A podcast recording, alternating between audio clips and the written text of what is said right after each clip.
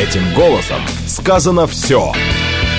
Интеллект, эрудиция, интерес к жизни. Программа Леонида Володарского. Программа предназначена для лиц старше 16 лет. А, Здравствуйте, у нас в гостях историк Алексей Исаев. Алексей, здравствуйте. Здравствуйте. И тема его беседы сегодня – это название Алексея «Чудо под Москвой». И Алексей решил, что надо вернуться к этой теме, потому что недостаточно полно она освещена. Это так, Алексей? Да, на мой взгляд, несмотря на большую важность для нас и для истории страны в целом событий октября 1941 года, когда а, удалось пройти по краю кроп пропасти, не упасть в нее, они все же освещаются недостаточно. И э, много и легенд, и мифов, хотя на самом деле доступность документов гораздо лучше и их сохранность гораздо выше, чем, например, по приграничному сражению, э, которое было в июне, в июле 41 года. И вы работали в архивах Новые материалы вы какие-то нашли?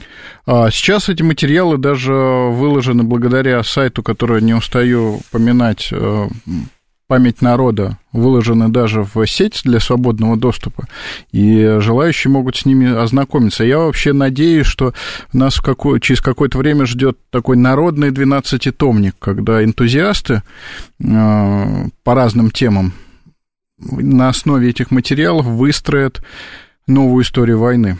А, скажите, Алексей, а насколько много этих энтузиастов, насколько вы общаетесь друг с другом? Ну, вообще их десятки человек. Иной раз человек берет небольшую какую-то тему, и когда работаешь над ней годами, постепенно складывается картина.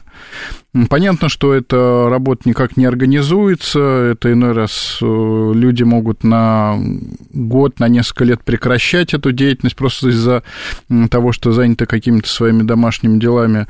А, но, тем не менее, этот процесс, он идет. Я вижу, что, да, очень много людей, которые могут какую-то вот свою а темку а, раскапывать. Алексей, И... а возраст этих людей? очень сильно различается, как говорится, от 20, 25 лет до, а, может быть, 50. Ну, все равно это новое поколение историков, в любом а, ну, случае. я бы так сказал, что это люди, которые в обычной жизни могут являться, там, не знаю, инженерами, продавцами даже. Очень много, большая разница в том, чем люди занимаются в обычной жизни – но при этом у них есть увлечение, которым они уделяют какое-то время, и постепенно разбираясь, разумеется, среди них есть э, и работники официальной науки, угу. особенно в регионах. Но, тем не менее, большинство из них это люди, которые зарабатывают себе на хлеб чем-то другим. Для них это интерес, хобби. Ну, э, очень интересно было бы услышать ваш обзор вот именно деятельности этих, э, с моей точки зрения, новых историков, но это в следующий раз. А официальное э, летоисчисление, когда началось сражение под Москвой, даже, может быть, начнем пораньше, когда возникла угроза э, занятия немцами Москвы. А угроза возникла в, ну, уже непосредственно. Понятно, что в плане Барбаросса было написано, что Москва как одна из приоритетнейших целей. А, но непосредственно угроза в форме четко сформулированных э, планов для конкретных объединений, для конкретных армий и танковых групп, это начало сентября 1941 года, когда а, уже вовсю развивалась сражение под Киевом. Э, немцам уже было понятно, что оно им принесет успех. А уже было принято решение Ленинград не штурмовать, а изолировать на э, зимний период закрыть блокадой. Уже все было четко спланировано, что никаких рейдов, что называется, Донецкого на танках не будет. Есть четко обозначенные даты погрузки. И вот эти вот планы, они постепенно детализировались, готовились, собирались для них ударные группировки, и начало реализации – это 30 сентября, 2 октября 1941 года. Первым начал а, Гудериан на юге под э, Брянском, а в октябре к нему присоединились э, две танковые группы на московском направлении – которые, собственно, образовали а, большое окружение под Вязьмой. Вот эта разница в начале, она объяснялась желанием Гудериана потянуть на себя одеяло авиации. То есть использовать всю авиацию, чтобы для него использовали, чтобы авиация пробила ему брешь в Советском фронте, а затем та же авиация будет э, помогать его соседям в другой день. И, угу. в принципе, это такое разумное решение было. Кроме того, в некоторой степени э, советская реакция на происходившее, она была этим несколько дезорганизована, и то, что отправлялось э, спасать Брянск, потом было вынуждено разворачиваться на другие направления. Естественно, с перепутанными эшелонами, когда первыми приезжают в нужный город э, тыловики, а потом передовые подразделения и так далее. То есть определенный хаос, вот эта вот разница в начале, она внесла. Ну, вообще, это одна из самых больших трагедий э, Великой Отечественной войны, это вот окружение под э, Вязьмой и Брянском. То есть они по общей численности э, тех людей, которые погибли и попали в плен, это около 600 тысяч человек. Это причем признавалось и в советский период, и Жуков писал в своих мемуарах, это было признанная неудача колоссальных, на самом деле, масштабов. И я не зря называю чудо, поскольку вот исчезли 600 тысяч человек э, оказались окружены, фронт исчез. Вот как его восстановили, это на самом деле похоже на чудо. Это тяжело объяснить. Понятно, что э, у кого-то могут быть объяснения простые, типа взяли э, ополченцев с одной винтовкой на пятерых, бросили под танки, танки, так сказать, застряли в их костях. Это, естественно, ахинея, ерунда, и э, они бы не застряли, если бы именно так с ними пытались обходиться. И разбирались, естественно, с этой проблемой куда более зримыми материальными средствами. А насколько была велика роль ополчения. Потому что существуют две версии. Одна, вы ее только что изложили, одна винтовка на пятерых, танки в костях застряли. А вторая версия, они внесли очень серьезный вклад в то, что немцы, скажем, если не остановились вообще, то задержали их ополченцы э, составляли меньшую часть тех войск, которые обороняли Москву. А те люди, которые пошли в ополчение в июле, то есть первая волна ополчения, она к тому моменту, как началась э, битва за Москву, немецкая операция «Тайфун», которая привела к образованию двух гигантских котлов, они были уже переформированы в обычные стрелковые дивизии. Вообще говоря, наше ополчение, оно принципиально отличается от немецкого фолькштурма тем, что оно было интегрировано в армию в значительной степени. И вот их стремились при любом удобном случае переформировать в обычные стрелковой дивизии, потому что ими управлять удобнее. И, опять же, кадр, в любом случае, э, э, кадр э, офицеров, командиров, его нельзя взять из тех людей, которые приходят добровольно, ополченцы, что называется, студенты, профессора, рабочие. Это в любом случае их давали из армейских резервов. И поэтому проще было делать не батальон фолькштурма, как делали немцы, потому что батальоном еще может управлять какой-то бывший унтер-офицер Первой мировой. Угу. А вот целая дивизия, это уже проблематично. Поэтому а вот эта первая волна июльская, она к началу борьбы за Вязьму и Брянск стала обычным стрелковым дивизией. Те, кого формировали в октябре, они занимали оборону на ближних подступах к Москве, их в бой не бросали. А, посылали там отдельными отрядами, что называется, для ознакомления.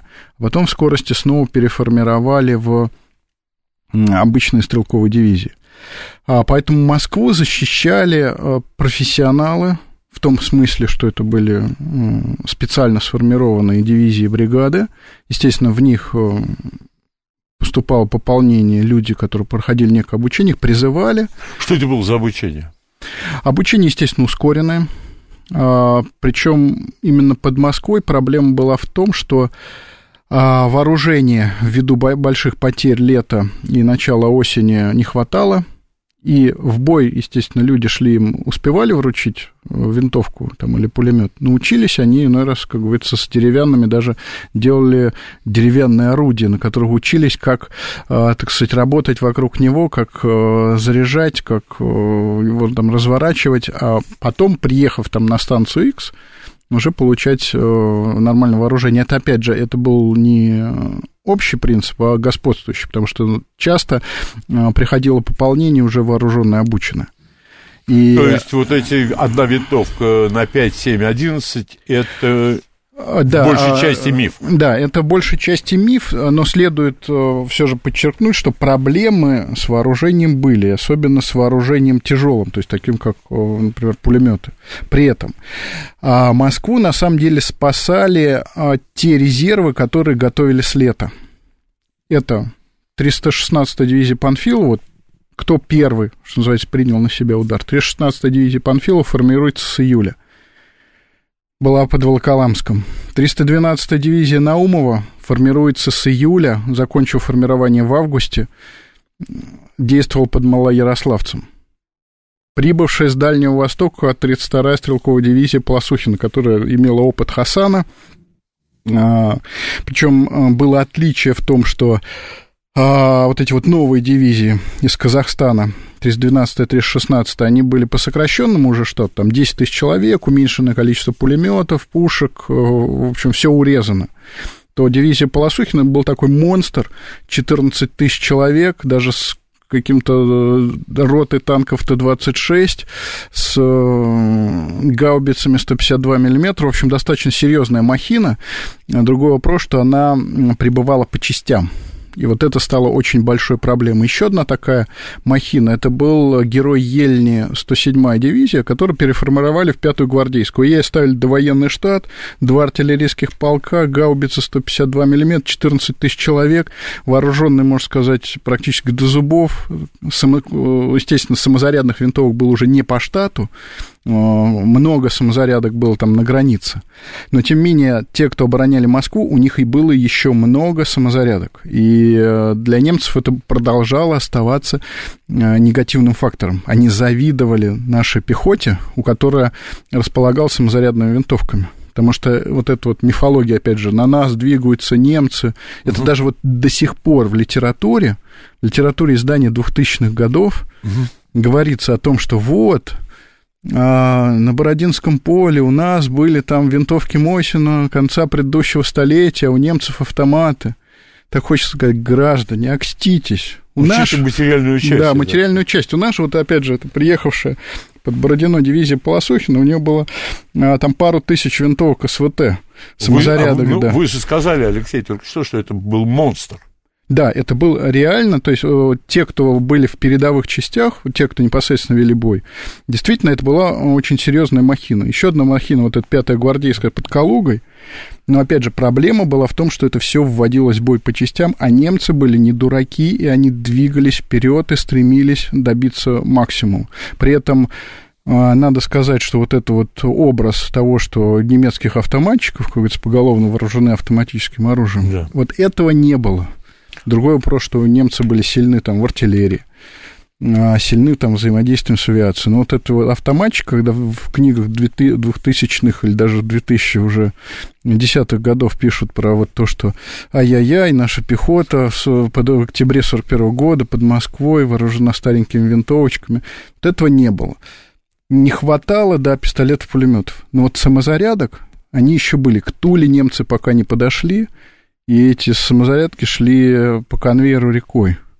Их было много. А так главным козырем, помимо вот этих вот резервных, формировавшихся а, в глубине соединений, которые выдвинули и бросили в бой, а, были еще танки. То есть вообще а, надо сказать, что СССР в 1941 году в значительной степени спасла танковая промышленность и массовое формирование танковых частей когда а, танки, когда людей, опять же, в основном, кто шел в танкисты? Это из рабочих. То есть достаточно а, людей с достаточным образованием, опять же, морально-волевыми качествами.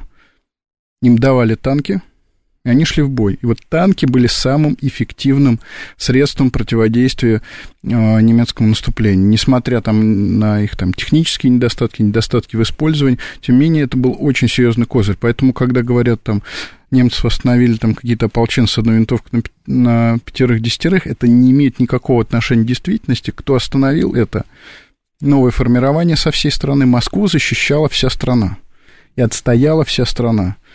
Танки, и еще... То есть, опять же, еще одно утверждение, что Москву спасли сибирские дивизии, оно тоже не очень точное. А, не сибирские. А, сибиряков было на уровне там семи а, дивизий на сотню. То есть, ну, достаточно небольшая доля именно сибирских. Они были, безусловно.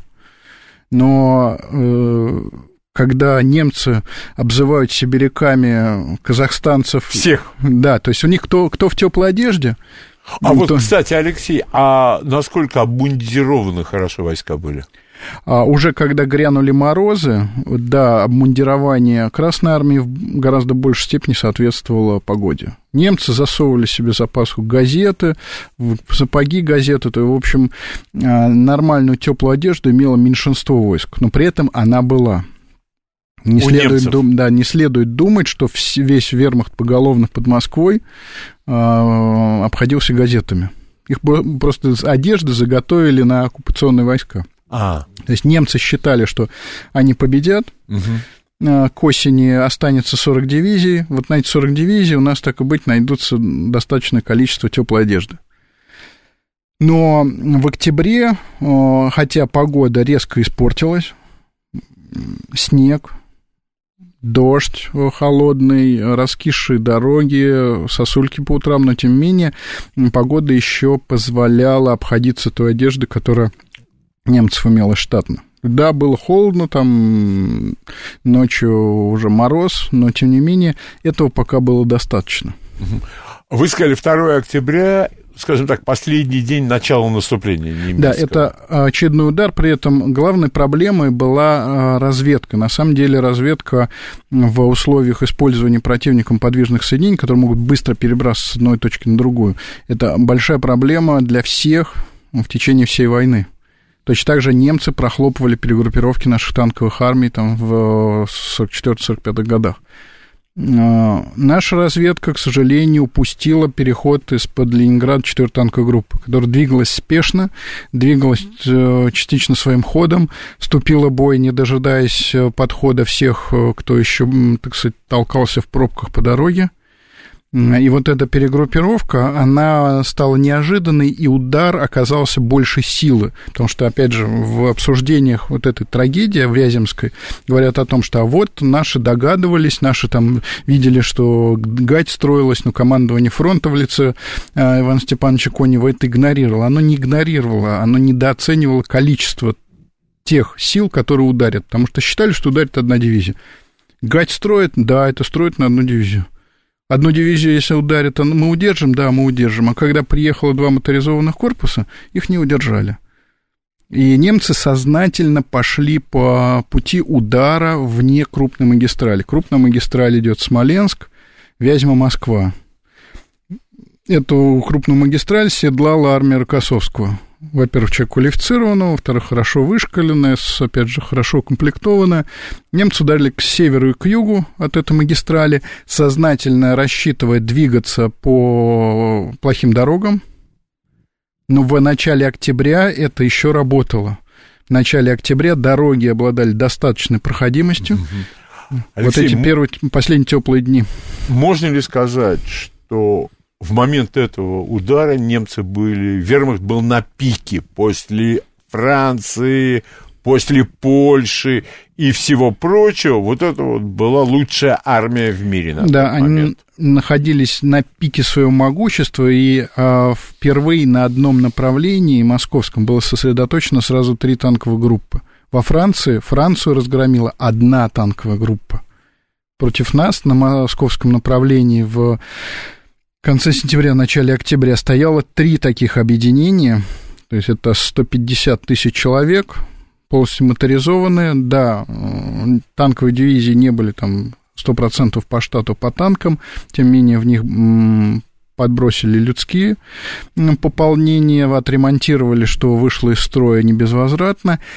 А, собрали а, сильный кулак самолетов, который даже численно превосходил то, что, чем располагала Красная Армия на московском направлении. И вот этот удар был практически неотразим. И у немцев были инструменты, у немцев было достаточно сил, которые они стянули со всего фронта. То есть, опять же, Красная Армия была вынуждена латать фронт после катастрофы Киева когда целый юго-западный фронт был вот точно таким же методом внезапно удар окружен. И Надо нечто было подобное потом произошло под Вязьмой. Да, и картина э, Киева и Вязьма, она э, на самом деле близка. То угу. есть э, тоже рассчитывали, что ударят э, не там.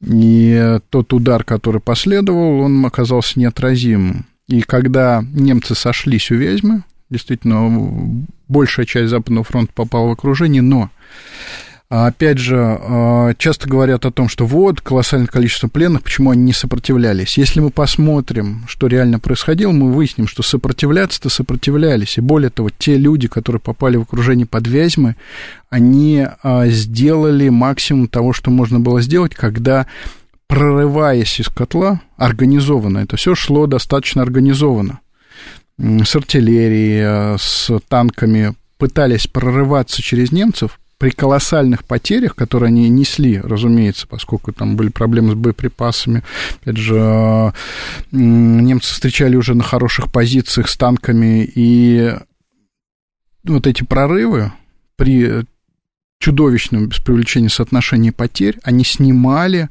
с трушку с лучших немецких э, дивизий, с их танковых дивизий, которые являлись элитой вермахта. Mm. Они вынужденно стояли на крышке котла. Они стояли э, фронтом на запад и встречали вот тех, кто прорывается. Ну, представьте себе так, э, э, советские войска стоят фронтом на запад, да. их э, окружают, и у них за спиной образуется крышка котла, стоящая, опять же, фронтом на запад. Они разворачиваются обратно, пытаются прорываться. Причем больше у нас знают про то, как прорывался Лукин, потому что Лукин пережил войну. Угу командующий 19-й армии, а меньше знают про Ершакова, который находился на другом участке южнее Вязьмы.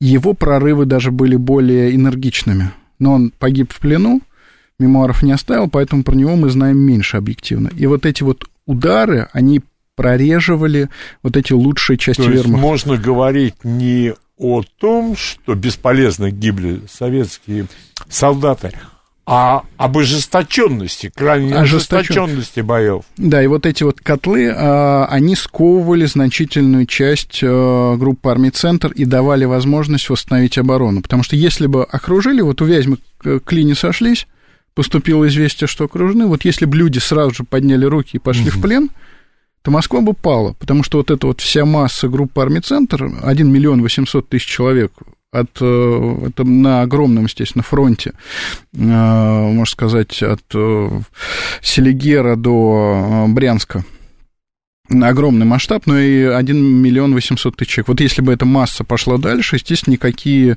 прибывшие с свежесформированной дивизии там Панфилова Наума эту толпу бы не остановили. А пока шло сражение в котле, которым э, немцы э, вот несли вот эти потери и время, оно продлевало возможность э, восстановить фронт. И, как вы только что сказали, гибли лучшие немецкие части. Да, вот недостатком, вот минусом, это как бы просто неустранимый недостаток. Вот точно так же, как есть неустранимый недостаток разведки, которая не могла вот эти быстрые переброски отследить адекватно. Точно так же был неустранимый недостаток. Крышку котла было делать не из чего, кроме как из танковой дивизии. И они каждый раз при замыкании каждого котла э, получали свою долю э, ударов, отчаянно прорывающихся, так сказать, уже не на жизнь, а на смерть с отчаянием обреченных людей, и несли потери, которые в ближайшее время восстановить было невозможно. И это сыграло большую роль в том, что они дальше уже не дошли до Москвы. Поэтому те, кто, так сказать, сопротивлялся они котлах... потеряли э, стремительность, я не, вам... Э, Нет, стремительность, ну как, ав, автомашины-то у них остались, а вот... Нет, стремительность, люди... я имею в виду этот напор, вот. Э, они потеряли людей, которым можно было вот, дойти как... дальше. То есть танки они теряли мало, а вот людей, которые могли идти за танками, и рядом с танками, они потеряли столько, что потом до Москвы уже дойти было проблематично. Новости на радиостанции. Говорит Москва после новостей. Продолжим. Леонид Володарский. Этим голосом сказано все. Продолжаем нашу беседу с историком Алексеем Исаевым. И вот 2 октября – это последний день начала Да, то есть началось наступление, с 7 числа замкнулось котло, э, замкнулся котел э, у Вязьмы. Начались бои, в окружении. прорыв из окружения. Да, а одновременно на Можайскую линию обороны выдвигаются резервы. Можайскую линию обороны э, ее вообще запланировали едва ли не до войны. Алексей, э, просто для некоторых наших слушателей, сколько километров от Можайска до Москвы? А, километр 150. Километров 150, и, ну да, Москва же была маленькая. По сравнению с сегодняшним днем. Да, и э, ее строили, э, на самом деле, ни шатка, ни валка. Начали интенсифицировать строительство уже там в конце августа, э, в сентябре. Угу. И, например, приехавшая Панфиловская дивизия под Волоколамск, ну, все люди себе представляют. Волоколамск, в общем-то, от Москвы сейчас рукой подать. Э, да, сейчас так это, можно сказать, пригород. Да. Приезжает под Волоколамск, э, ком, выдернуты для командования войсками Рокоссовский из котла, а как квалифицированный человек, э, разговаривает с командиром дивизии Панфиловым, и говорит, а мы тут сели на колышки. Что это такое колышки? Это те, кто должны были строить линию, они вбили в землю колышки, натянули веревочки, и вот здесь должны То есть быть... все размечено, да, но, но ничего дот... нет. Но дотов нет. У нее да. на одном фланге, который седлал Варшавское шоссе, да, стояли доты. Опять же, доты упрощенные. То, что стояло на границе, то, что встретило немцев на границе, это как Роллс-Ройс рядом с этими дотами. Эти доты, в принципе, можно посмотреть, они а, многие сохранились. А вот э, на другом фланге, который был в стороне от шоссе, с той стороны как раз, откуда немцы пошли обваливать оборону Панфилова, там были колышки. Соответственно, на месте, где были колышки, люди копали обычные окопы. При этом фронт был широкий, в три раза превосходил уставной, и, в общем-то, оборона, вот этот заслон был не очень прочный, Панфилова. Были места, где не было даже колышков. Это под Калугой, где э, степень готовности была просто ноль. А, ладно бы просто ноль. Там мост был через реку Угра, прям под Калугой, не заминирован. И э, его пытались мини... во всей Калуге днем с огнем, искали взрывчатку. Взрывчатку не нашли, нашли несколько ящиков взрывателей, то есть то, чем взрывать можно. Эффективность этих взрывателей, конечно, была не очень. Э, при этом немцы уже вышли к мосту э, и держали его под обстрелом его заминировать было уже тяжело, его взорвать не смогли, это стало большой проблемой именно под Калугой. Но, тем не менее, были места, где э, построили то, что надо, это под Малоярославцем, э, туда сели курсанты, причем курсанты это были э, Подольское пехотное, ну, стрелково-пулеметное, если так уж четко говорить, и Подольское артиллерийское училище.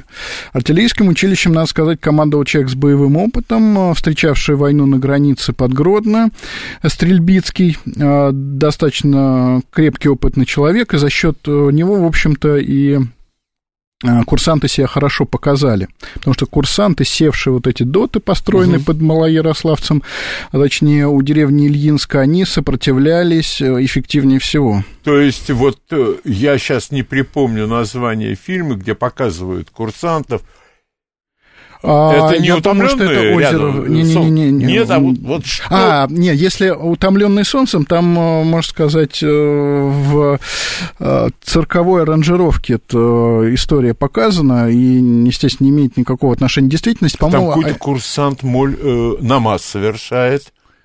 Причем это, по-моему, училище Верховного Совета на всякий Да, Верховного Совета, оно было да. в, в другом месте под Можайском. Угу. Под Можайском тоже было некоторое количество дотов построено, и, опять же, приезжавшая вот эта дивизия Полосухина, достаточно многочисленная, она садилась и садились на, опять же, на широкий фронт. Если под Курском советские дивизии оборонились на фронте от 3 до 5 километров на дивизию, пусть пятитысячную, то а, под Калугой был фронт на дивизию 40 километров, то есть, можно сказать, некоторые места, естественно, перекрывали просто разведдозорами. Полосухинская дивизия двумя своими полками садилась на фронт э, тоже около где-то 35 километров. Стык с Рокоссовским прикрывали, опять же, разведдозорами. Но хорошо наступила осень, э, дороги стали проезжими очень условно, и это какое-то время спасало. Угу. Но, тем не менее, это тоже, э, вот этот вот широкий фронт сыграл негативную роль. А так курсанты под Ильинским очень хорошо уперлись. А, их пытались выковыривать из этих э, дотов, но с большим трудом это на, за, в сумме на это была потрачена неделя.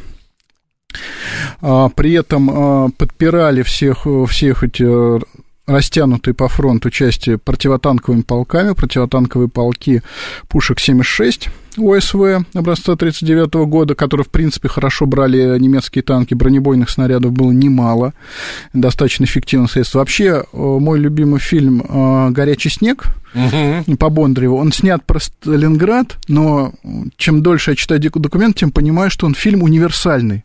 Можно, так сказать, чуть-чуть менять географические названия. Он будет про Волоколамск октября 1941 года, Э, про Будапешт декабря, января, декабря 44 января 45 и даже про февраль 45 э, года в Германии. Не говоря уж о там, Украина начала 44 года. Это универсальный фильм. Вот и примерно так все и происходило, например, под тем же Волоколамском. А курсанты э, помимо, поскольку это было училище, училище штатно грузовиков не имели. Они были, что называется, училище конной тяги было артиллерийское. Но в Подольске им выделили э, переданные из народного хозяйства грузовики, и курсантам здорово повезло, что там были очень опытные водители. Э, старые, как говорится, седые, но они умудрились э, ночью, что называется, при слегка включенных фарах, э, точнее, э, фары закрывали, чтобы только была узкая полоска света, их быстро домчать до Ильинского. По отсутствующим дорогам. А нет, дорога, трасса-то была неплохая, на самом деле, по которой они ехали, она uh-huh. была неплохая, другой вопрос, что надо было это сделать э, максимально быстро. Они сели вовремя. И, и это сыграло большую роль в том, что сумели там сдержать первый натиск. При этом, помимо пушек, которые у них были, им дали еще зенитки. И, собственно, а, главное такое вот, можно сказать, самый знаменитый бой октября месяца, это 16 октября 1941 года, когда под Ильинским, ну, постучавшись головой в дот, немцы решили, нам тут не светит, а, а, обошли сбоку, опять же, с большим трудом, с наведением моста там через какой-то ручей, вышли на а, шоссе Варшавское сзади курсантов, бодро развернулись танками и понеслись им в тыл. Казалось бы, вот все, пришла курсантская смерть. Там стоял, стоял две зенитки. Наводчику одной из них было вообще 19 лет. Расстояние 300 метров, мимо них проезжают танки. Они сначала подумали свои, потом видят кресты, они бодро разворачивают орудие и начинают долбить эти танки. Куда Сзади? А, сбоку, Танки. сбоку, сзади, колонна вдоль дороги. А, пехота, видимо, куда-то заныкалась, когда начали шарахать тяжелые зенитки. Дво, две зенитки, как говорится, в два смычка, 12 танков без возврат, какое-то количество еще подбитых. Они потом обошли все, так сказать, не все немецкие альбомы ветеранов, потому что все, кто проезжал там, видели вот эту колонну из избитых танков, они обязательно фоткали, чтобы послать «Дорогая Гретхен», Иваны летуют, угу. так сказать, комрады ложатся рядом э, штабелями и прочее, прочее. Вырвался из этой колонны только один танк. Он возглавлял колонну, и он продолжал нестись вперед, и мимо удивленных курсантов, мимо них из тыла выну, проносится танк и уносится в сторону немецких позиций. Это был танк немецкий, вот он единственный, кто из этой колонны уцелел. Это, опять же, к вопросу о немецком порядке и отсутствии бардака, наверное. А, с бардаком было все в порядке. А, пример характерный, это, опять же, тут э, пример, с одной стороны, успеха, с другой стороны, бардака, это как эсэсовцы штурмовали а, линию обороны под Можайском. А с одной стороны, они действовали грамотно в том плане, что э, сидели мотострелковые части немецкой танковой дивизии на крышке котла, отбивали вот эти отчаянные атаки, танковый полк, который не сильно нужен, бросили вперед на восток э, и посадили на эти танки эсэсовцев. Эсэсовцы пехота, угу. они посадили десантом на танки, и они вне дорог несутся к линии обороны, э, подъезжают к линии обороны вот этой построенной, э, пусть на растянутом фронте заняты, перед ними взлетает мост на воздух, танки не могут переехать, тем не менее эсэсовцы переходят там эту речушку, штурмуют доты, Опять же, у них есть все же какой-никакой боевой опыт. Большой проблемой вот этих свежих дивизий было то, что у них не было боевого опыта. Штурмуют доты, в принципе, пробивают брешь, но в этот момент танкисты говорят, у нас цигель-цигель, у нас 6, 16 часов берлинского времени, нам сказано возвращаться обратно. Они разворачиваются и уезжают обратно. Вклинение достигнуто, ну, да. развивать у нечего. И командир эсэсского полка а, назвал приказ, это самое, бездумным. То есть он донес командованию, нам тут дали бездумный приказ, мы остались без танков. Но, тем не менее, это сдержало прорыв примерно на два дня. То, что СС, не имея брони, продирались через э, вот эти доты, но тем не менее они сумели через них продраться а, за счет, опять же, растянутости фронта. А, причем 14 октября выбивают глаз командиру дивизии Хаусеру Рей Дасрайх, эсэсовцу. А, он на поле боя, разрывается снаряд, его тяжело ранит, он теряет глаз, вот до конца жизни он ходил с повязкой, вот эту повязку он получил это примерно под Бородино. При этом иногда говорят, что битва происходила прямо на Бородинском поле, а, все же не совсем так. Это происходило рядом с Бородино. Вы там были? А, нет, на самом Бородино-то я один раз ездил, uh-huh. но конкретное место, где происходило, это была только деревня Рогачев, где были укрепления. Укрепления были западнее Бородинского поля. А вот на Бородинском поле а, оставшийся полк а, дивизии Полосых уже прорыв явно наметился. Полк прибывает по железной дороге, его сразу бросают в бой в контратаку и бросают контратаку, и вот тут-то приезжают немецкие танки, которые до этого, так сказать, нам цигель-цигель, они приехали обратно продолжать прорыв. А, и как раз в районе Бородино произошло вот это столкновение танков и пехоты. И полк потерял, очень здорово потерял, там в журнале «Боевых действий» написано 60% потерь двух батальонов. И через два дня получает тяжелое ранение командарм Лелюшенко, который командовал 5-й армией. Он в мемуарах как-то не очень подробно пишет обстоятельства, но угу. я допускаю, что он даже пошел, как говорится, сам смотреть на контратаку.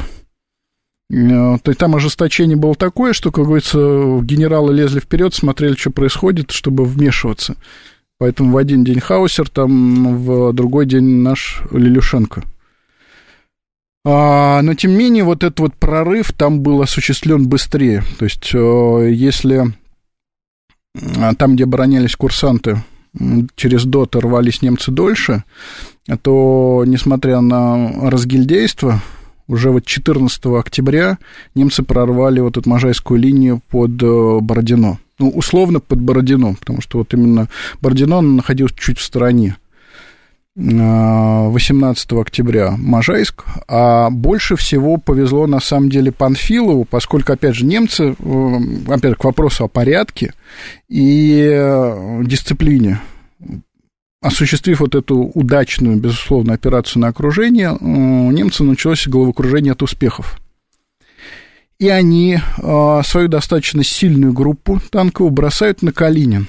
Калинин, в принципе, находится в стороне от Москвы чтобы там не говорили, что в обход можно будет идти, еще что-то. А реальной задачей этих войск было а, развивать успех вот этих котлов в направлении Северо-Западного фронта, то есть окружить точно так же еще Северо-Западный фронт.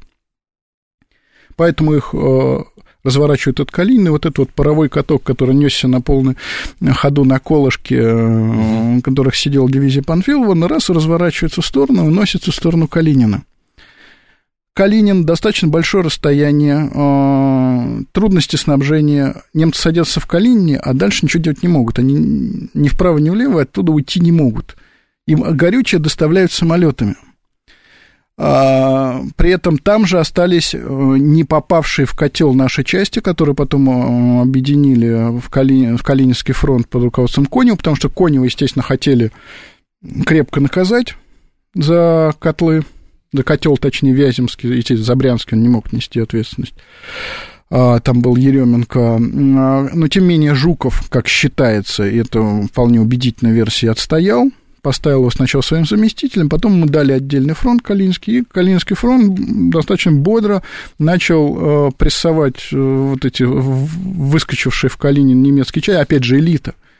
Те, которые покоряли Францию, они сейчас сидели в Калинине, подвергаясь атакам, причем э, при плохом снабжении. То есть в самых опасных местах и на самых опасных направлениях у немцев были лучшие части. Да, и вот эти лучшие части, благодаря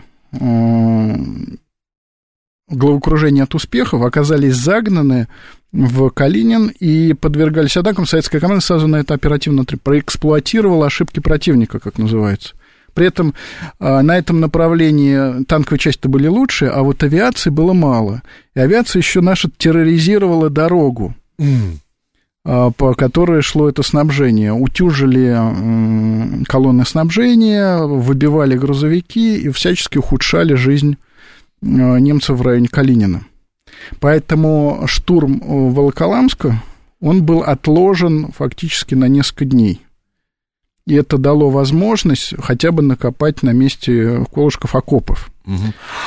Алексей, э, Иренбург в своих многотомных мемуарах люди года жизни, он со слов пишет, что у Сталина была особая книжечка записная, в которой он чуть ли не каждый танк заносил, который прибывал э, под Москву.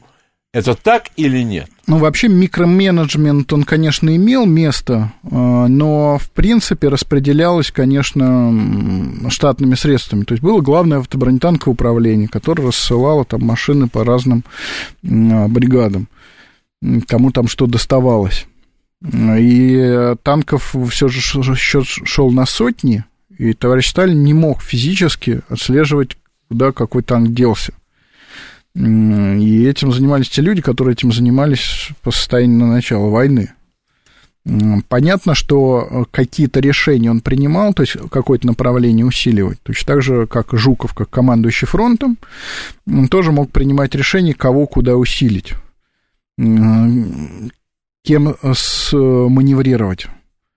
И э, понятно, что могли приоритетно выдавать вооружение, например, вырвалась дивизия из котла Вяземского. То есть были те, кто сумели вырваться, дойти к своим. Понятно, что могло остаться от дивизии 10 тысяч человек, тысяч человек. Но, тем не менее, этот костяк старались э, сохранить восстановить и пополнениями, иной раз смогли, что называется, за один день выдать почти полный комплект э, пулеметов. Опять же, от главного артиллерийского управления заявка, раз, приезжает транспорт, вручают, нате, изучайте. А, восстанавливали достаточно быстро. Понятно, что обучить даже пополнение, которое обладает какими-то навыками, это проблематично. И когда людям идти, вот был инцидент, опять же, когда все же через курсантов прорвались, то за ними находилась как раз вытащенная из котла дивизия, которую быстро пополнили с тысячи человек до четырех с половиной тысяч, но обучить, естественно, не успели. То есть по, по плану обучение должно было там начаться 16 октября.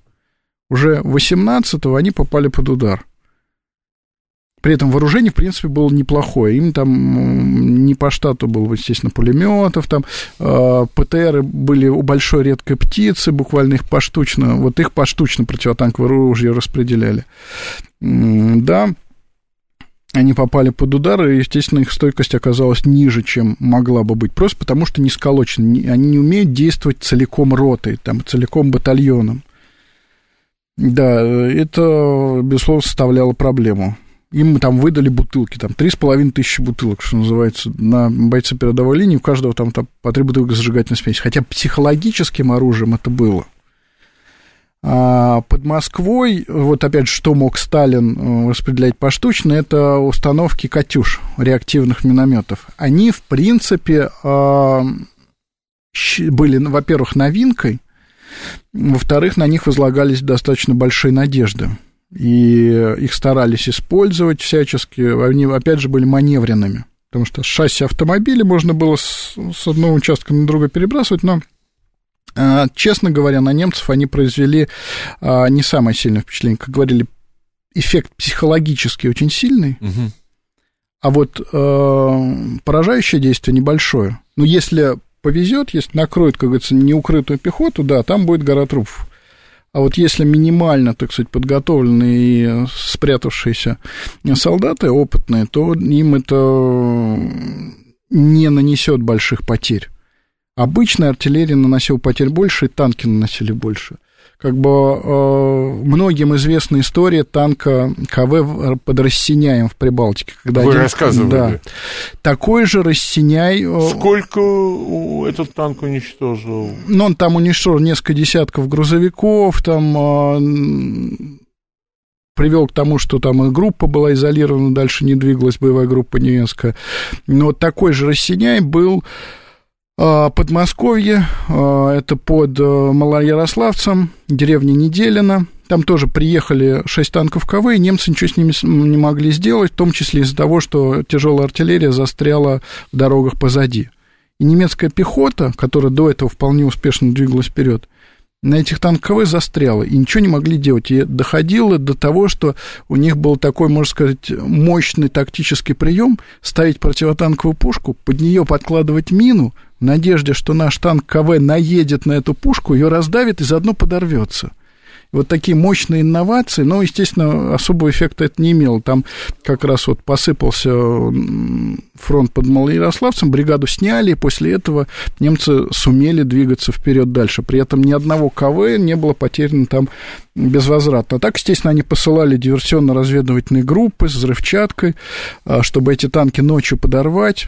Все безуспешно. Вот рассеняй, но в условиях октября 41 года под Москвой. То есть Опять же, танки были самым эффективным средством борьбы Красной Армии, которое позволяло им а, иной раз в безвыходной ситуации, когда... Что такое танковая бригада? Тысяча человек всего. На нее двигается немецкая дивизия, в которой численность с СС населения 14 тысяч человек. И бригада одна, вот девятая, Кириченко, она, кстати, стала второй гвардейской. Первая гвардейская – это Катуков, который отличился по Ценском, широко известен по литературе. А вот вторая гвардейская, это как раз девятая, которая э, сделала Рассеняй под Малоярославцем. Удерживает тысячу человек, удерживает 14 тысяч за счет того, что у них есть танки. А, и это повторялось раз за разом, потому что всегда танки оказывались наиболее эффективны, что позволило сдержать там, тех же эсэсовцев на подступах к э, Можайской линии обороны. Танки. Середина октября в Москве паника, и э, может, мы не будем останавливаться? Потому... Да, паника, не, паника, естественно, имела место, но, в принципе, ситуация к тому моменту уже была относительно стабилизирована. Другой вопрос, ну, прибыли войска на Можайскую линию обороны, прибывали, опять же, э, и авиационные соединения, и ехали, опять же, с других направлений. То есть, э, сделали зеркальные переброски. То есть, из-под Ленинграда, с юго-западного фронта, э, элитную первую московскую пролетарскую дивизию вызвали с юго-западного фронта, которая там восстанавливала восстанавливала разорванный фронт под Штеповкой. Ситуация была в целом э, стабильной, но тем не менее э, эвакуация правительственных учреждений привела к панике. И mm. вот, э, что называется, бегство по шоссе энтузиастов, определенному хаосу, который пришлось давить, в том числе силовыми методами. Но, тем не менее, паника, она была, я бы так сказал, уже несколько запоздалой. А. То есть, как говорится, самое страшное было несколькими днями ранее, когда еще никого не было, когда, что называется, только рабочие сидели на Можайской линии обороны, безоружные. Yeah. Вот если бы через этих рабочих прошли, да дальше до Москвы действительно можно было нестись в маршевых колоннах. А так удалось к 16 октября уже Несмотря на то, что Москва была заминирована, уже были в Москве а, оборудованы пункты обороны. Да, ну Подполье понятно, что было уже да, понятно, что хоте- исходили всегда из худшего. Но реально кризис уже был в значительной степени, если не преодолен, то созданы предпосылки для его преодоления, и появилась надежда, что вот эту вот катастрофу котлов удастся преодолеть.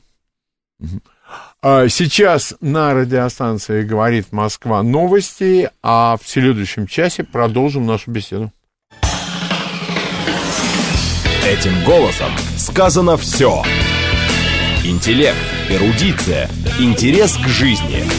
Программа Леонида Володарского. Программа предназначена для лиц старше 16 лет.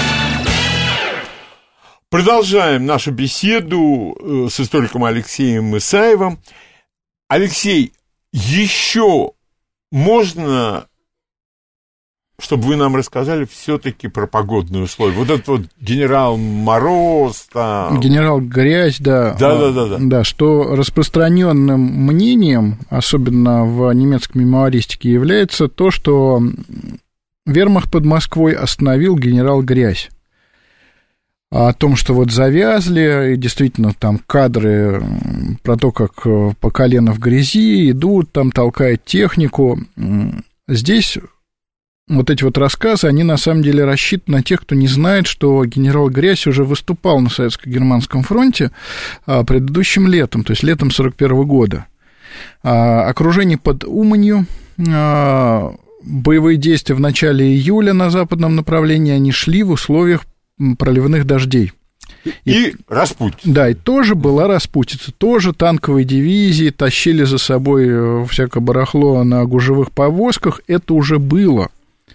Но это было, причем в условиях лета. А в октябре зимой были заморозки. Если мы почитаем не, так сказать, воспоминания, а документы, там написано, ночью землю подмораживает, и мы доставляем, двигаемся вперед, грузовики могут ездить по грунтовым дорогам ночью. И, в общем-то, нич- никаких проблем с ездой ночью и доставкой э, предметов снабжения нету. То есть э, сдерживающие действия, вот эти вот э, дорожные условия, они оказывали, но они не были решающим фактором. И э, в том числе современные историки, в том числе э, за рубежом, я, например, э, могу посоветовать, э, правда, на русском она не издавалась, есть такой Дэвид Штайхель, который написал а, книжку об операции «Тайфун», он говорит о том, что распутица-то распутица, но проблема была в том, что количество железнодорожных эшелонов, пребывавших в расположении группы армии «Центр», неуклонно снижалось. Это было э, коллапс снабжения из Футерленда. Количество эшелонов падает, э, плечо подвоза растет, потому что приходится дол- дольше гонять грузовики. Э, Распутиться, не распутиться, ситуация в любом случае ухудшается. И распутиться, она влияла на обе стороны.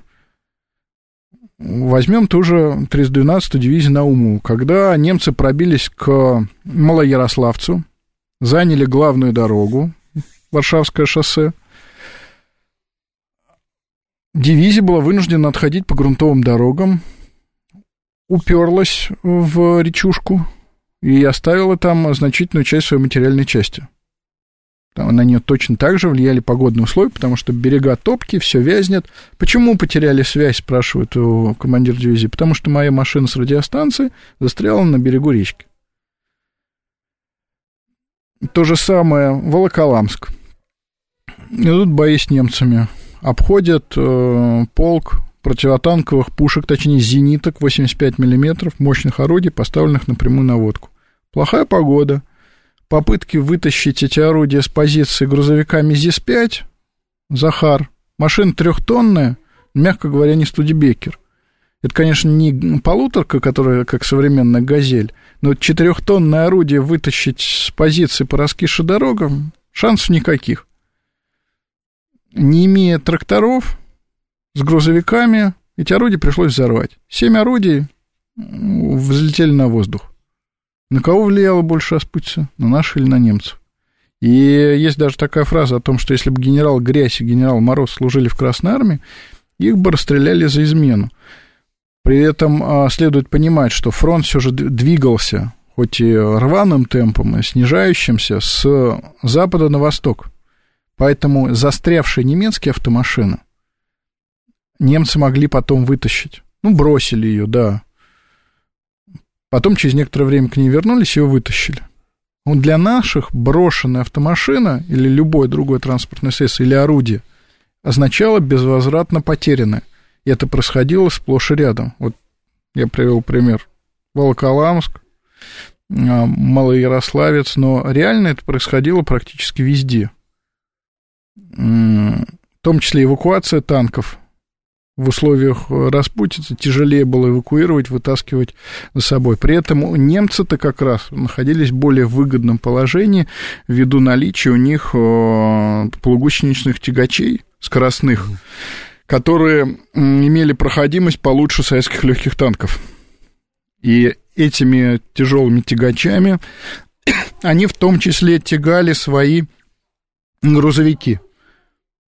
Если ночью недостаточно замерзло, несколько грузовиков цеплялось за полугусеничный тягач, здоровую такую махину, вот желающему посмотреть на них в музее в Кубинке, а, цеплялось за эту махину, он ее тащил некоторое время. Да, тяжело, да, проблематично. Но у нас с этим были еще большие проблемы. И э, в силу этих причин распутиться – это негодное объяснение. Несмотря на распутицу, летом у немцев в условиях да, тех же раскисших дорог дела шли все же лучше. Поэтому имели место ошибочные действия. Кроме того, были неверные, на мой взгляд, кадровые решения.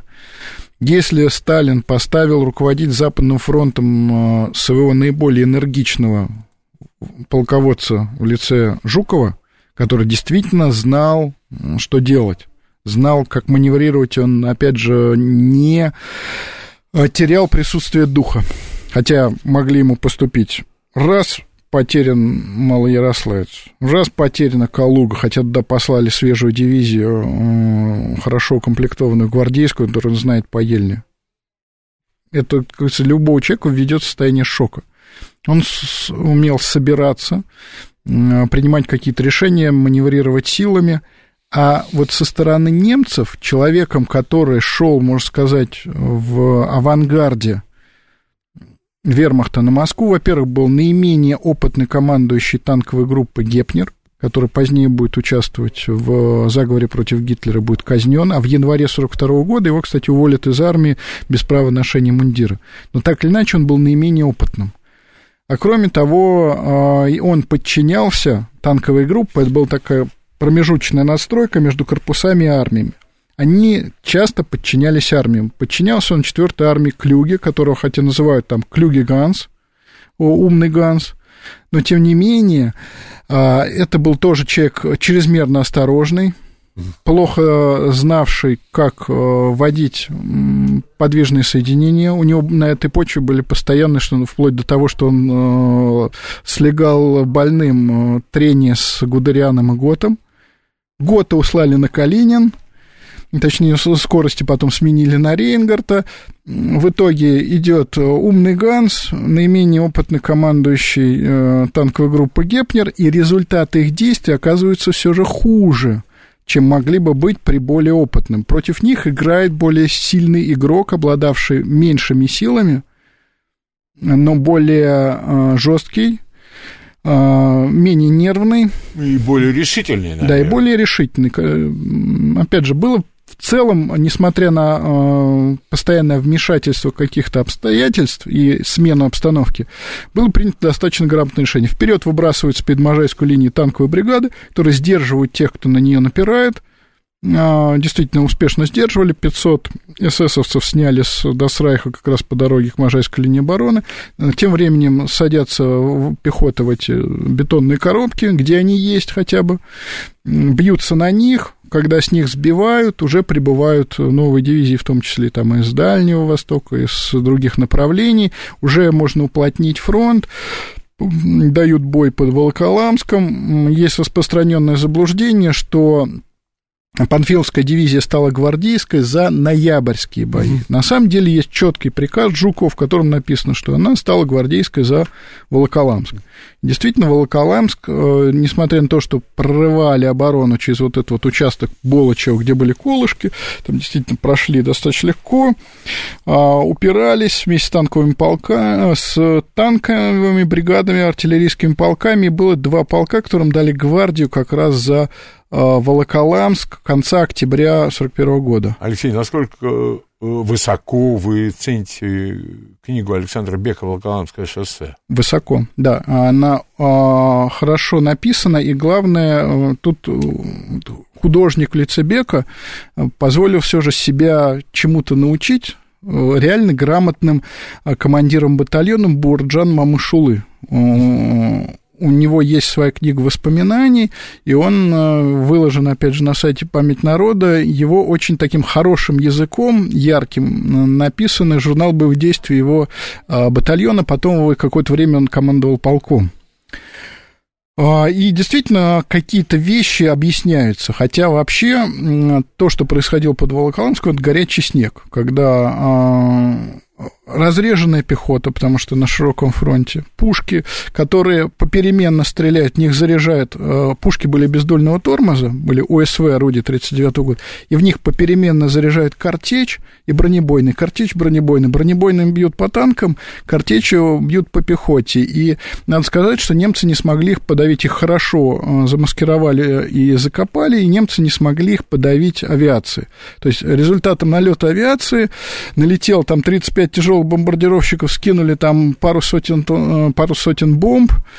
А эффект от этого одна автомашина и одна кухня. А вот когда после этого пошли танки и пехотинцы, вот тогда был главный бой, тогда были действительно тяжелые потери, тогда был вот тот самый а, горячий снег, это 26-28 октября под Волоколамском, в том числе сами артиллеристы брались за винтовки, за штатные э, артиллерийским полкам тоже полагались пулеметы и тоже отбивались от наседа, и в том числе там перекаты, когда надо было отходить, одно орудие цепляют, отвозят, второй продолжает вести бой. Иногда даже, что называется, стреляли с хода а, картечью с прям не отцепляя от орудия от э, тягача. И вот, э, вот этими вот действиями сумели продлить борьбу э, за Волоколамск. И действительно есть подтвержден, там за один день сняли, ну, не такой результат, как у курсантов Ильинска, там 12 без возврата, что называется, за несколько часов. 11 танков выбили у немцев за один день подтвержденных.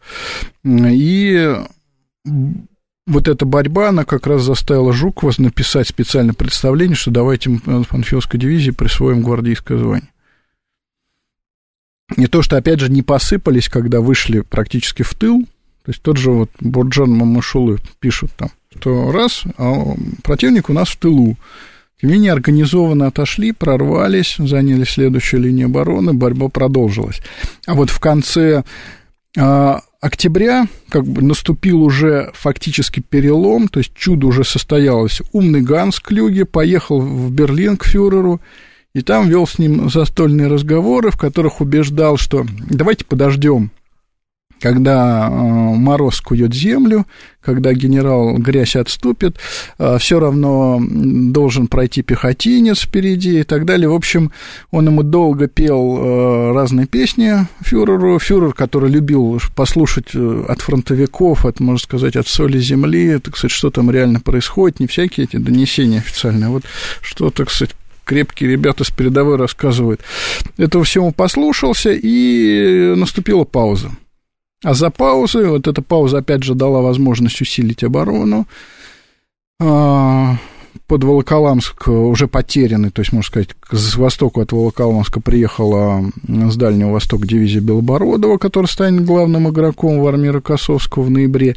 И ситуацию уже можно было сказать, имеющие предпосылки для стабилизации. То есть, да, был еще трудный отход на ближние подступы к Москве, прорыв к Лину, Солнечногорску, но уже перелом как таковой наступил. Кроме того, были уже в, в близкой степени готовности те дивизии, бригады, которые формировали в августе-сентябре, по 12 часов в день учили, и в ноябре они уже ехали, там, бригады из Красноярска, на всех парах по железной дороге ехала к Москве, и именно они уже переломили ситуацию до контрнаступления, то есть когда перешли в контрнаступление, отбросили немцев от Москвы. Но вот чудо, оно случилось как раз вот эти вот две недели э, с середины до конца октября 1941 года, когда удалось э, избежать э, стремительного коллапса и прорыва немцев непосредственно к Москве, где уже никого не было.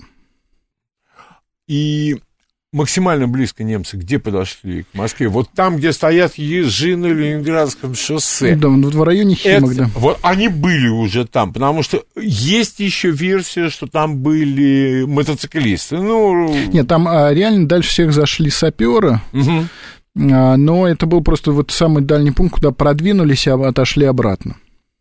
Угу. А так, а, на самом деле, шли еще в обход Москвы, Икша, канал имени Москвы, вот э, они там тоже были, э, туда как раз вот э, вышли от те, кто шли от Калинина. И Собственно, оттуда и началось контрнаступление. Ну, закрепиться им там не удалось. Да, то есть пришлось там перед ними взорвать мост, что помешало при контрнаступлении, но тем не менее а, дальнейший прорыв, то есть окружение Москвы уже не состоялось, и, а, собственно, перелом в войне, то есть переход от Блицкрига к войне длительной борьбе ресурсов, он состоялся. То есть Красная Армия сумела не проиграть. Понятно, что была череда поражений, но тем не менее мы не проиграли, в отличие от предыдущего оратора в лице Франции, и уже можно было говорить о том, что в последующей борьбе за инициативу у нас там есть, не... у нас еще есть шанс проиграть, но вместе с тем у нас есть а, шанс на то, что вот то, чего мы добились, это развить и погнать врага назад. То есть ничего не сломалось и ничего не рухнуло? Да, несмотря на потери промышленных мощностей, на потери пороховых заводов, на потерю Харьковского завода, частичную только эвакуацию, практически нулевую эвакуацию Кировского завода из Ленинграда, который производил КВ.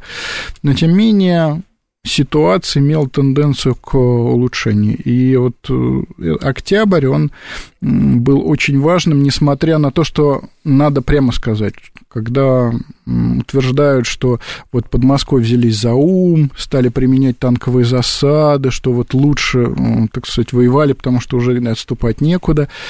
А, это не так. Иной раз, в общем-то, у границы держались крепче чем те, кто заново формировали. Под Москвой были прецеденты того, как шли э, танки в контратаку и теряли 9 машин за один бой. Причем это машин КВ это 3-4. Такой, такие прецеденты тоже были. Но вместе с тем были и прецеденты действительно прочной обороны. Тут еще можно назвать, например, такой населенный пункт, как Детчина. Это э, под Малоярослав, между Малоярославцем и Калугой. Там очень прочно держался полк вот от дивизии Наумова, приехавший из Казахстана. А, немцы брали э, эту небольшую деревеньку несколько дней с помощью штурмовых орудий, э, то есть бронетехники и авиации а, понесли тяжелые потери, и дальше, когда им еще под Нарафаминском вдарили танками, немецкая 98-я пехотная дивизия вообще а, почти утратила боеспособность. И вот там воевал человек с очень своеобразной судьбой, а, такой полковник Андрусенко, а, из-под Дечина его поставили на стрелковую дивизию, в том числе за счет того, что человек показался храбрым командиром. Он отправляется под Вязьму с армией Ефремова, там попадает в окружение, его из э, под Вязьмы самолетом вывозят, отдают под трибунал, э, дают возможность искупить, сажают на стрелковую бригаду, он сражается, нормально сражается в Сталинграде, тем не менее бригада все равно была там окружена прорывается, его снова отдают под трибунал, но тем не менее человек сумел стать героем Советского Союза и э, пережить войну. Вот таких э, историй жизненных их э, было на самом деле немало. И как...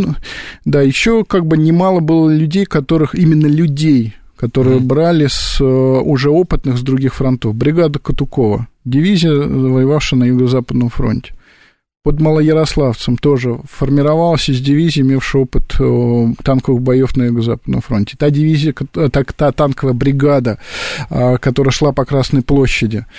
Кравченко, будущего командующего танковой армии, тоже. 7 ноября. Да, 7 ноября вот этот вот парад, как раз в период затишья, бригада, которая шла по Красной площади, она тоже формировалась тех, кто получил опыт на Юго-Западном фронте. То есть вот эти, как бы на защиту Москвы собирали людей со всей страны. И вот в этом получайся нам, у нас остается чуть больше пяти минут, Алексей, когда началось советское наступление и насколько оно было мощным и эффективным? 5 а, декабря 1941 года а, Красная Армия под Москвой переходит в контрнаступление, и надо сказать, что для этого контрнаступления сумели накопить достаточное количество боеприпасов. И за счет того, что использовались, во-первых, свежие дивизии, которые сформировали в тылу, и бригады, сформированные в тылу, хорошо укомплектованные, а, удар был нанесен по флангам слабым немецким, несмотря на то, что эти фланги прикрывали никакие не румыны. Это были все же полноценные а, немецкие а, части и соединения. Удалось прорвать оборону и заставить немцев стремительно отходить, бросая э, оставшуюся без горючего технику. И танки, автомашины, вот усеянные, э, брошенной техникой поля Подмосковья, они, конечно, произвели на всех большое впечатление, потому что снимки обошли все газеты, и весь мир увидел, что да, Красная Армия сумела не облажаться, сумела Э, отбиться, и немцам впервые нанесен очень большой удар. Причем э, геббельсковская пропаганда, которая после Вязьмы и Брянска очень громко кричала о том, что Красная Армия, так сказать, уничтожена и больше никогда не поднимется с колен, она сама себе испортила обедню. Поскольку вот эти завышенные ожидания о том, что Советский Союз вот-вот рухнет, угу. когда он не рухнул, и а даже, а наоборот. Да, а даже пошло отступление, а вот этот вот э, накал, истерия пропаганды, она э, сыграла роль в том, что даже население Германии, оно было погружено в уныние. Поскольку вот-вот-вот нам говорят, что вот-вот-вот все кончится, вот все, русские, так сказать, исчезнут, а раз они исчезли, еще нам э, нанесли Наваляли. ответный удар, да. И дальше уже пошло тяжелее, когда немцы судорожно собрали стабильный фронт, а боеприпасы, собранные для декабря, закончились. Дальше уже пошло намного все тяжелее. Но, тем не менее, а, вот этот вот перелом и то, что а, Красная Армия сумела отыграть вот эту вот проблемы лета 41 года, упреждение в развертывании, битье по частям, фронт уже оставался стабильным, несмотря там, на неудачу 42 года, они все же концентрировались на юге. Под Москвой никаких катастроф масштаба там Харькова и прочего не было. И э, ситуация оставалась вполне стабильной. То же самое она оставалась достаточно стабильной, несравнимой ни в коей мере 41 года, на всем протяжении от э, Мурманска до Ленинграда. А, и весь север, северо-запад, запад оставался стабильным в 42 году. И не надо равнять 41 42 42 это все же частичные неудачи. И вот того, что было летом 41 года, уже не повторилось когда три направления, на всех трех направлениях немцы жмут и э, ломят. Да, надо было сильно постараться, но, тем не менее, ситуация была уже намного лучше. Насколько это имело влияние на остальной мир, скажем так, на союзников, ну, безусловно, это добавило союзникам энтузиазма в плане поставок по ленд-лизу. Они опасались, что это попадет в руки немцев. То есть мы поставим там танки, автомашины, это станет трофеями немцев, будет обращено против нас. А тут эти опасения, они развеялись, что русские могут что-то делать, что это там не дикие медведи, они, им можно поставлять. Хотя поставки за деньги были до этого, и первые ленд-лизовские танки немцы увидели в ноябре как раз под Москвой. Валентайны, но тем не менее гораздо веселее пошли поставки именно по ленд-лизу, то есть не за живые деньги, а вот именно по программе, да, да что попользуйтесь, потом, может быть, отдадите. Они пошли бодрее, и, естественно, пик они достигли в 44-45, но какое-то оживление уже там к лет 42 -го года в этом плане было. То есть уже ну, товарное вы, количество они были. Вы приходили, и у нас была отдельная да. передача по Ленд-Лизу, два часа вы нам об этом а, рассказывали. А, ну что ж. Э... Тогда, наверное, оставшись полчаса, попробуем поотвечать на вопросы. Да, конечно, еще какие-то конечно, реплики. Потому что я как раз хотел сказать, что очень исчерпывающее все и с очень интересными подробностями. А в следующем получасе, после новостей, Алексей э, Исаев ответит на, на ваши вопросы. А сейчас новости на радиостанции «Говорит Москва». Леонид Володарский. Этим голосом сказано все. Итак, э, у нас в гостях историк э, Алексей Исаев. Речь сегодня шла о чуде под Москвой. И Алексей готов ответить на ваши вопросы по московскому коду 495 7373 948. Ваш вопрос Алексею. Здравствуйте. Здравствуйте, Николай. Здравствуйте. Ну, хотел бы спросить, вот правда ли говорят и специалисты, и историки, что у э, гитлеровской Германии основные качественные виды топлива, бензин шел только на авиацию, дизельное топливо нефтяное шло только на флот, на подводный флот, надводный флот. А вот для немецких хваленных э, танков, которые двигатели работали на бензине, в основном горючее поставлялось синтетическое из э, углей русских э, сделано. И при температуре 10-15 градусов оно превращалось Морозы, в два да. негорючих компонента. Поэтому мы и нашли столько техники uh стоящей. И, и вы говорите на э, гужевых повозках, да, и поэтому немцы воевали в основном на гужевых повозках.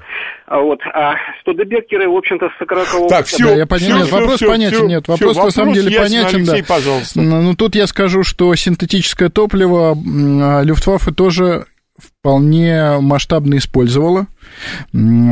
Поэтому бензин, да, а, в топливном балансе Германии значительную часть, я бы даже так сказал, э, гораздо больше половины, где-то едва ли не 70-80% э, составляло синтетическое горючее уже в 1941 году. Кроме того, а, дизельные грузовики, э, большегрузные автомобили у Германии были дизельные.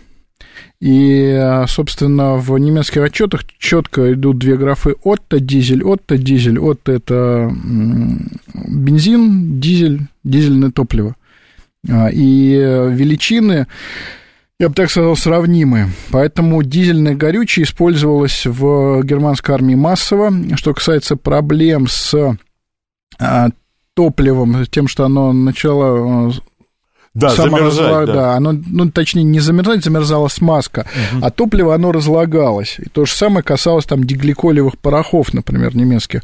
Проблема имела место в жестокие морозы, но на самом деле большого значения это все же не имело имел... Почему, Алексей? Ну, по, поскольку прогревали регулярно а, технику, то есть просто старались э, с какой-то... У нас то же самое.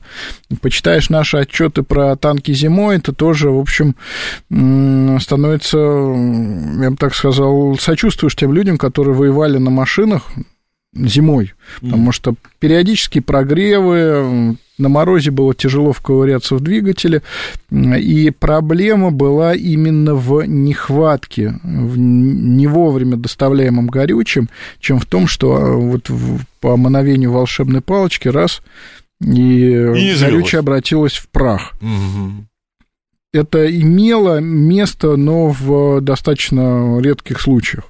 Поэтому на синтетическом горючем Вермов проездил до 1945 года. И в том числе он ездил и в достаточно суровую зиму следующую, 42-43 годов, но там вот этого коллапса не было.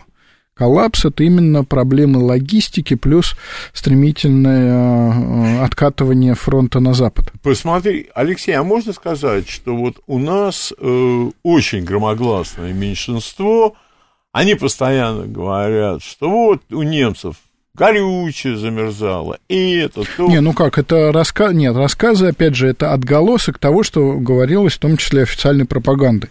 Но а, не всегда говорилось о том, как эта проблема решалась. Нет, ну, во-первых, э, это недостатки планирования. Да, это в том числе недостатки. Это недостатки разведки и так далее, и так далее, и так далее. Да, что касается оружия на морозе, то в жестокие морозы, но, опять же, жестокий мороз, генерал Мороз э, начался всерьез в декабре. В ноябре как раз обстановка была благоприятная того, чего немцы ждали. То есть земля скована холодом, можно ездить танками вне дорог, и автомашины могут ездить по проселочным дорогам. Жестокие морозы грянули в декабре, и тогда, да, тогда были... Алексей, напомните, пожалуйста, вот жестокие морозы это как? 20-30 ну, градусов. 20 градусов. Да, ну, ну естественно, там зависело от регионов, но реально то, что... И было... что с оружием? Оружие, значит, э, предписывалось просто вытирать металлические части насухо. В результате пулеметы, которые являлись основой э, огневой мощи немецкой пехоты, они работали. И кроме того, немцы активно опирались на артиллерию.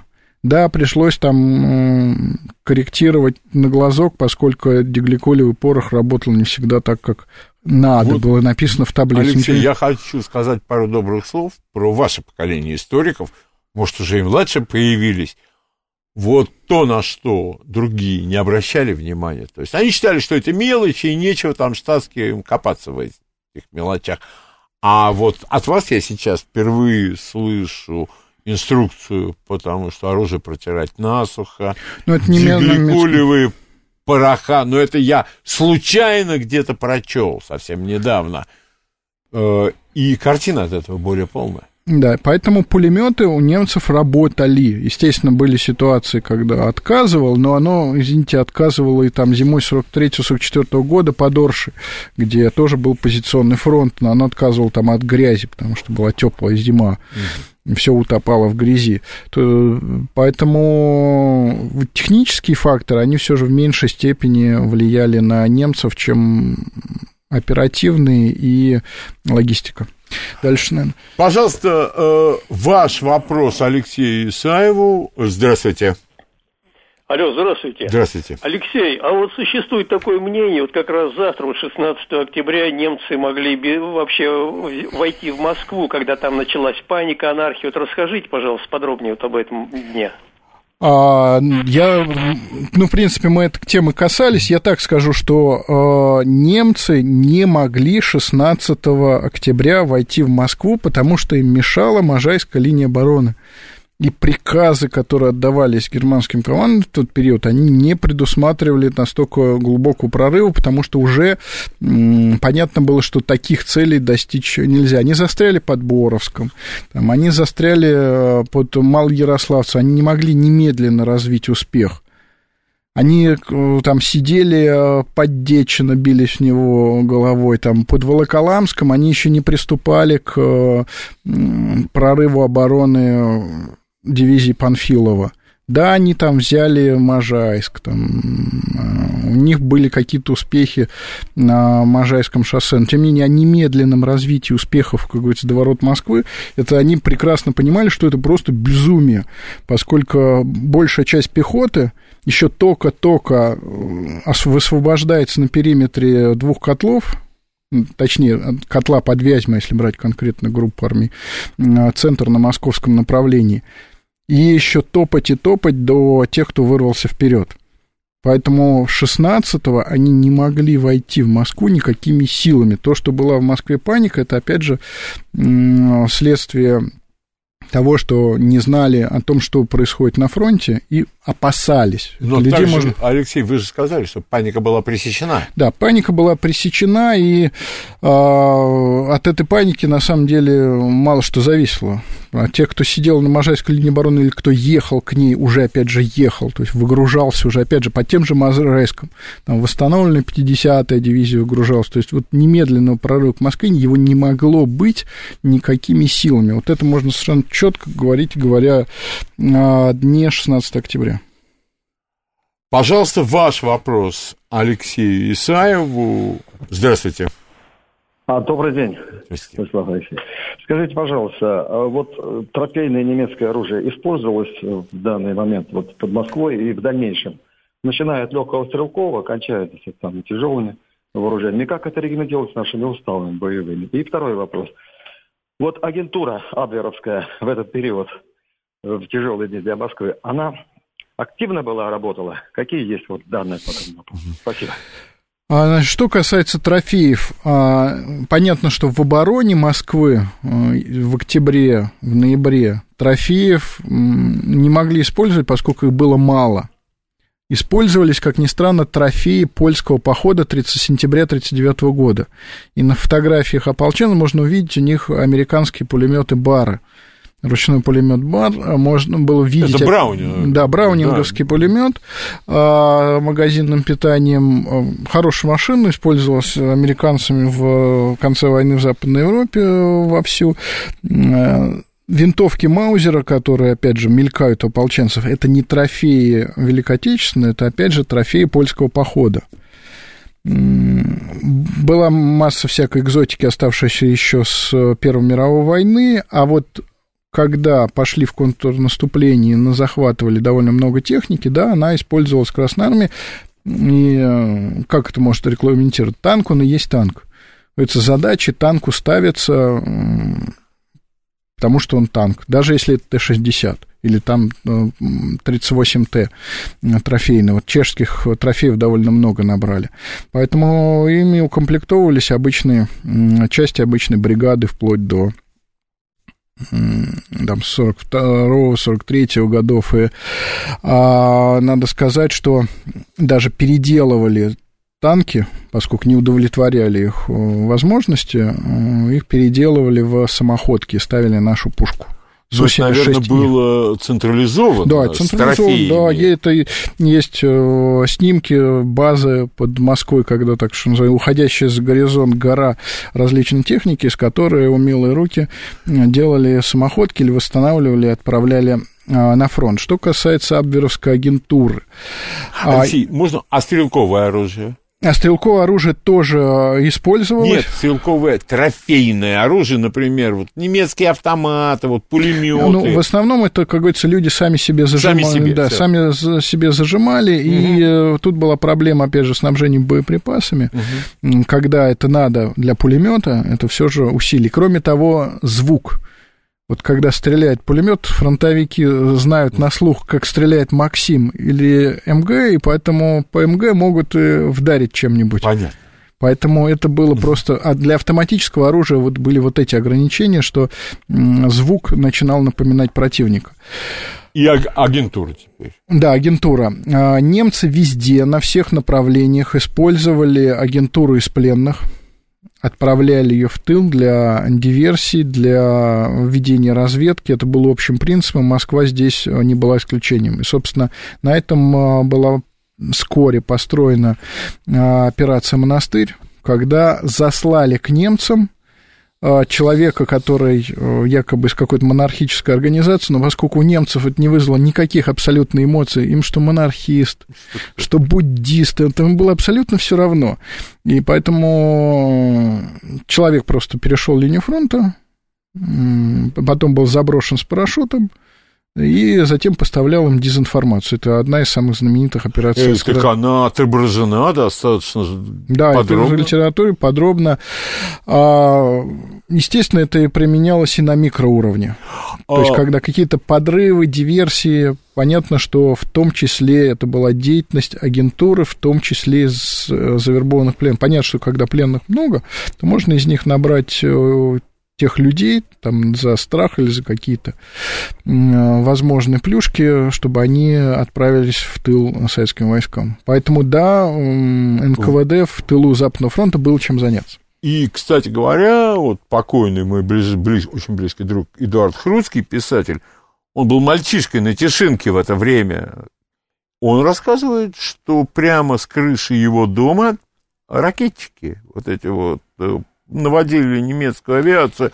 Но, как он сказал, с этим очень быстро покончили.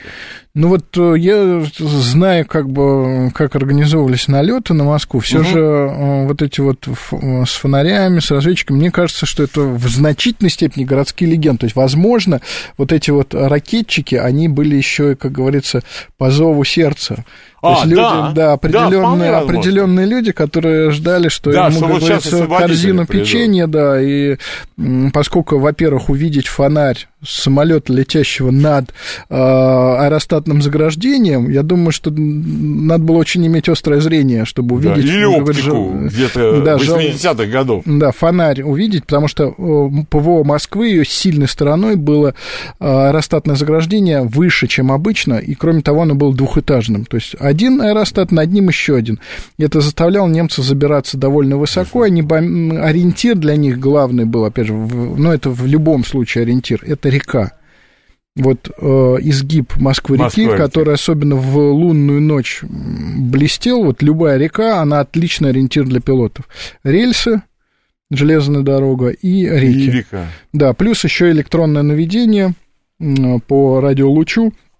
Все гораздо эффективнее, чем какие-то подсветки малонадежные снизу. Угу. Ну, скажем так, э, возможно, откроется информация, я, что как-то это хитро использовали, а, но я говоря, не встречал.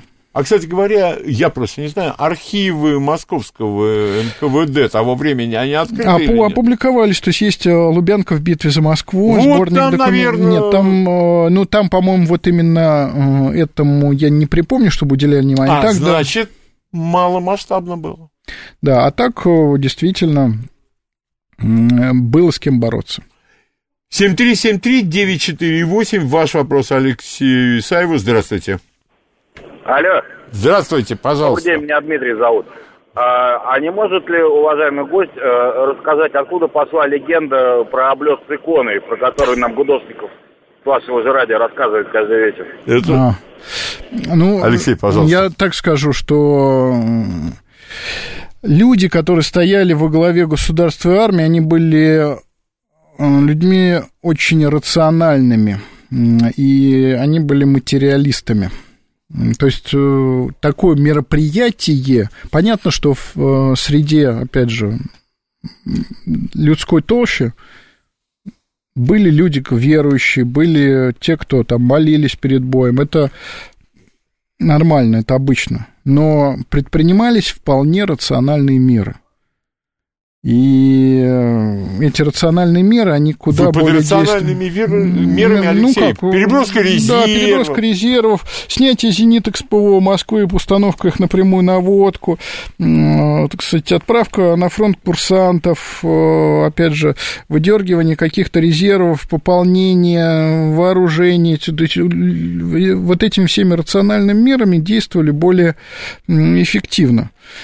И я даже допускаю, что запустили слух среди населения, чтобы, так сказать, старшее поколение не беспокоилось, могли даже специально запустить слух о том, что что-то там облетали. А, кстати да, чтобы, говоря, чтобы... запустить слух это и по да, то есть, Да, то есть это такая... Это я, опять же, у меня нет факта, но я считаю, факта облета нигде не фиксируется, но могли э, запустить слух. Если в архивах этого нет, значит, я думаю, с большой степенью Да, можно утверждать, что это все же... Да, да, очередная... Это, это да. городская легенда. Да, городская легенда, как и не городская легенда о том, что Сталин руководил войной по глобусу. Да. И о том, что, опять же, звонили в министерство телефона 16 октября, а человек по ним бегал и хватал Да, трубки. один остался на все один, министерство. Да, один остался, хотя человек, который бывал в этом министерстве, говорит, что там такие толстые двери кабинетов, что там выстрел ты не всегда услышишь, не то, что звонок телефона. А, это все, опять же, городские легенды. Да, ваш вопрос Алексею Исаеву. Здравствуйте. Пожалуйста, ваш вопрос. Алло, да, по, ваш вопрос, пожалуйста. Все, не, не получилось. А, ваш вопрос Алексею Исаеву. Здравствуйте. Сорвало. Так, дальше. А, здравствуйте, пожалуйста, ваш вопрос. Добрый день, спасибо вам большое, Алексей. Алексей, спасибо огромное. Передачу. Я вот э, читал, ну, известно, что э, штаб Западного фронта был Перхушкова. А вот по линии вот белорусской железной дороги дальше, ближе к Москве, как Можайск, они не подошли? Или, было, или они были в районе Звенигорода? Не, вообще и э, до Можайска немцы дошли 16 октября. То есть, на самом деле, э, штаб тоже вынужденно менял свое положение, точно так же, как и штабы армий. А, а так, э, Сталин, он когда его попросили перенести очередной штаб, по-моему, штаб ПВО, он сказал, у вас лопаты есть? А. Есть. Вот где сейчас штаб стоит, вот там копайте окопы, и дальше вы никуда не пойдете. Это доку... Ну, это, скажем так, это воспоминание человека, который возглавлял этот штаб. То а. есть он, в общем, понятно, что по телефону это не обязательно документировалось, хотя часто mm-hmm. телефон, телефонограммы писались, но это просто воспоминание человека, и это было в ноябре. Mm-hmm. А так понятно, чтобы не терять управление, по мере изменения начертания линии фронта штабы переносились наверное, последний вопрос, ваш вопрос Алексею Исаеву. Здравствуйте.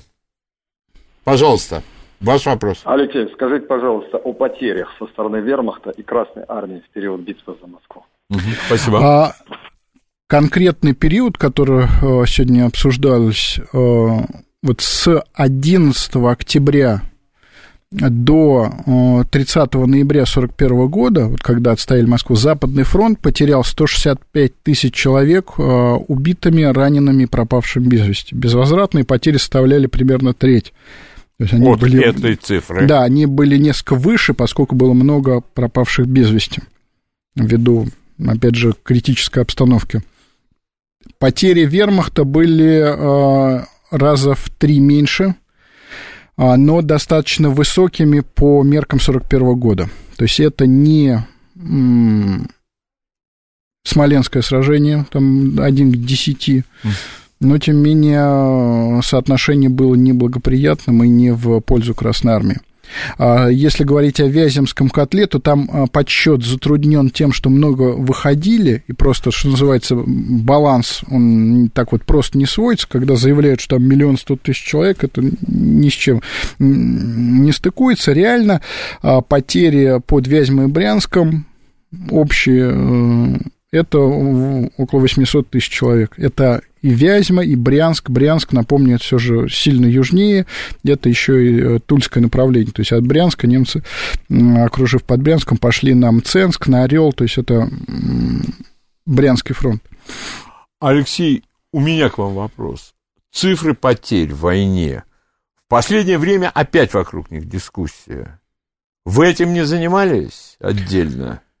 Ну, как я, я на вашей передаче говорил, я, что называется, Михалевец, то есть есть такой э, Михалев, да, э, это... ветеран войны, да, и вот он пересмотрел те цифры, которые сейчас считаются официальными. Да. Я согласен с его пересмотром о том, что безвозвратные демографические потери, те, кто не вернулся с войны, войны. это 10 миллионов 900 тысяч человек за Советский Союз.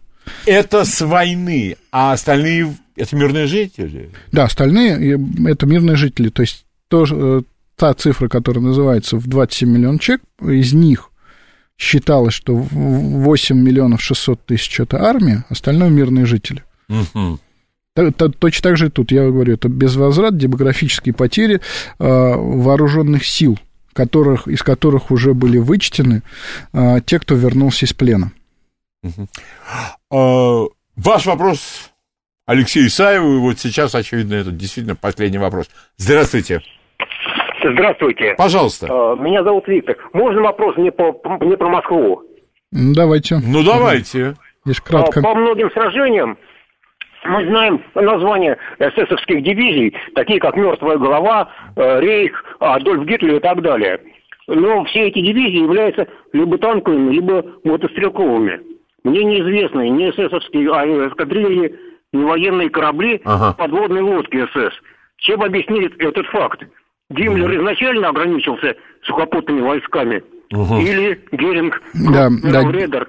Спасибо. Да, вопрос понятен. Спасибо за вопрос. Да, действительно, кстати, за время своего существования не могли быть и моторизованной бригадой, моторизованной дивизией, потом танковой дивизии, там танко-гренадерской дивизии, это они переформировались и постепенно росли в численности СС, а так, да, у Геринга было правило «все, что летает, то мое». Поэтому, Люфтваффе. Да, поэтому Люфтваффе, вся авиация, она принадлежала, и зенитки большей частью были э, зенитки армейские, но их было меньшинство. А так зенитки и э, самолеты это был вотчина Геринга сто процентов.